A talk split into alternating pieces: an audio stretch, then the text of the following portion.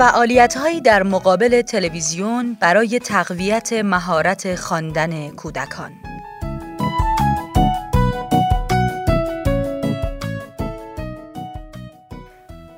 تلویزیون و رایانه می توانند ابزارهای آموزشی بسیار خوبی برای کودکانتان باشند.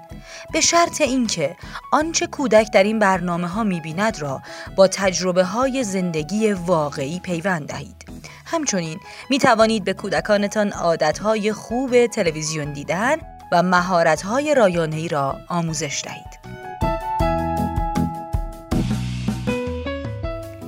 فعالیت هایی در مقابل تلویزیون برای تقویت مهارت خواندن برای نوزادان و کودکان نوپا عکس های خانوادگی کودکان نوپا دوست دارند عکس افرادی که می‌شناسند را نگاه کنند. اگر در رایانه عکس های خانوادگی خود را ذخیره می کنید، آن را با فرزندتان تماشا کنید. موقع تماشای عکس ها از او بپرسید این کیه؟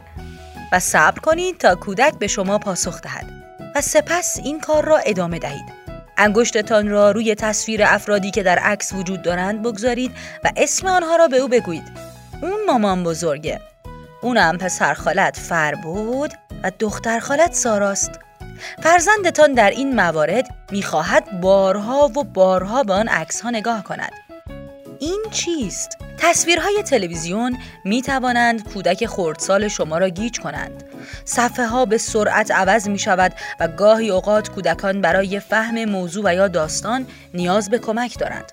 وقتی فرزندتان مشغول تماشای یک برنامه تلویزیونی است به او کمک کنید تا با شخصیت ها و اتفاقات داستان ارتباط برقرار کند.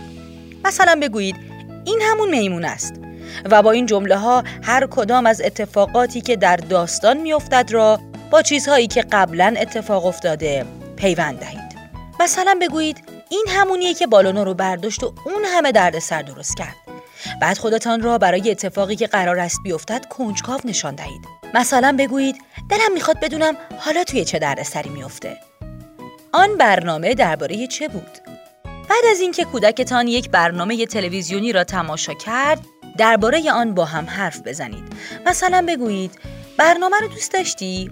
چی توی این برنامه دوست داشتی؟ چی رو توی این برنامه دوست نداشتی؟ برای فرزندتان مختصری از آنچه در برنامه تلویزیونی اتفاق افتاده را تعریف کنید. یادت میاد که سگه چجوری توی زمین سوراخ کند و کلاه افتاد توی اون سوراخ؟ و بعد احساس خودتان را درباره آن داستان با کودک در میان بگذارید. بامزه بود.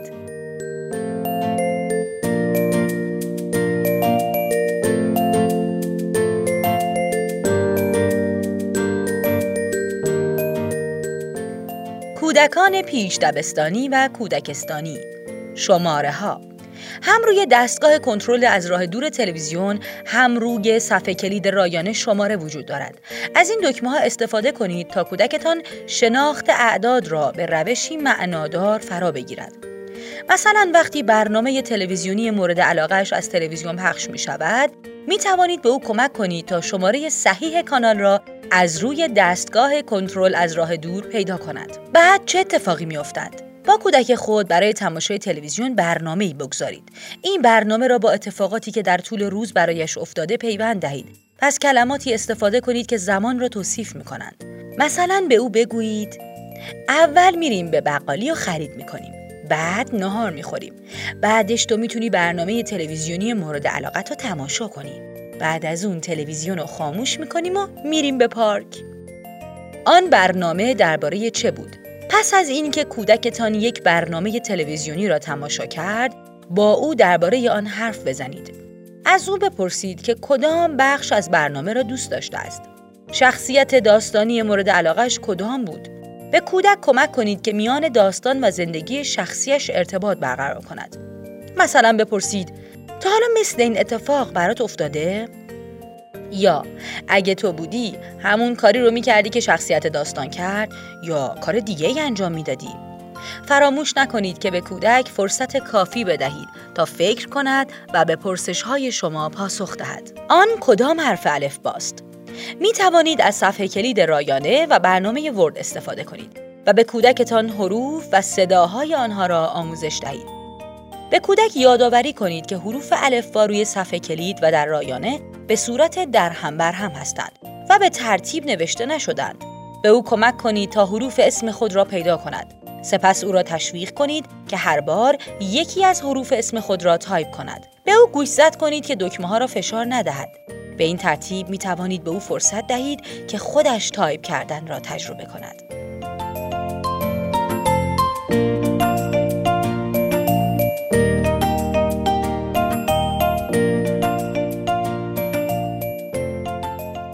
کلاس اولی ها بچه هایی که برای اولین بار می توانند بخوانند و بنویسند.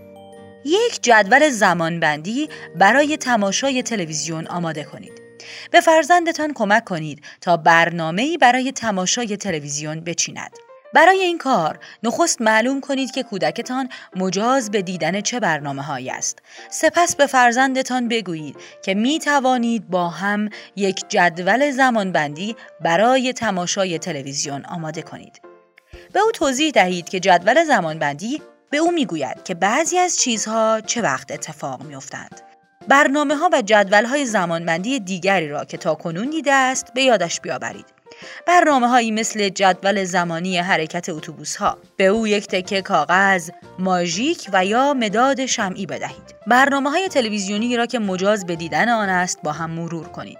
از او بخواهید که اسم هر کدام از این برنامه ها کانالی که آن برنامه ها را نشان می دهد و زمان پخش آن برنامه را روی کاغذ بنویسد. سپس این جدول را کنار تلویزیون روی دیوار نصب کنید. برنامه درباره چه بود؟ بعد از اینکه کودکتان برنامه یا فیلمی را دید با او درباره داستان صحبت کنید مثلا بگویید اولش چه اتفاقی افتاد آخرش چی شد به کودکتان فرصت کافی بدهید تا به این پرسش های شما فکر کند و به او سرنخهایی بدهید تا به یادآوری داستان کمک کند. از او بپرسید که آیا آخر فیلم را دوست داشته است؟ اگر دوست داشته چرا؟ و اگر نه به چه دلیل؟ از او بپرسید که اگر می توانست پایان داستان را تغییر دهد آن را به چه صورت تمام می کرد به او یک تکه کاغذ ماژیک یا مداد شمعی بدهید تا داستان خودش را بنویسد. کجا می توانم آن را پیدا کنم؟ بسیاری از سایت های آموزشی برای کودکان را می توان در اینترنت جستجو کرد. به کودکتان یاد بدهید که چطور از رایانه به عنوان یک منبع یا مکانی برای یافتن نیازها و خواسته های آموزشی خود استفاده کند. به او بگویید که اگر به جمع آوری اطلاعات درباره ورزش، حیوانات یا مردم دیگر کشورها علاقه است، می تواند از اینترنت استفاده کند. به او کمک کنید تا یک موضوع را که مورد علاقش باشد انتخاب کند. سپس از موتورهای جستجوگری مانند گوگل استفاده کنید تا به کمک آن بتواند اطلاعاتی را کسب کند که برای کودکان و درباره آن موضوع خاص در فضای مجازی گنجانده شده است.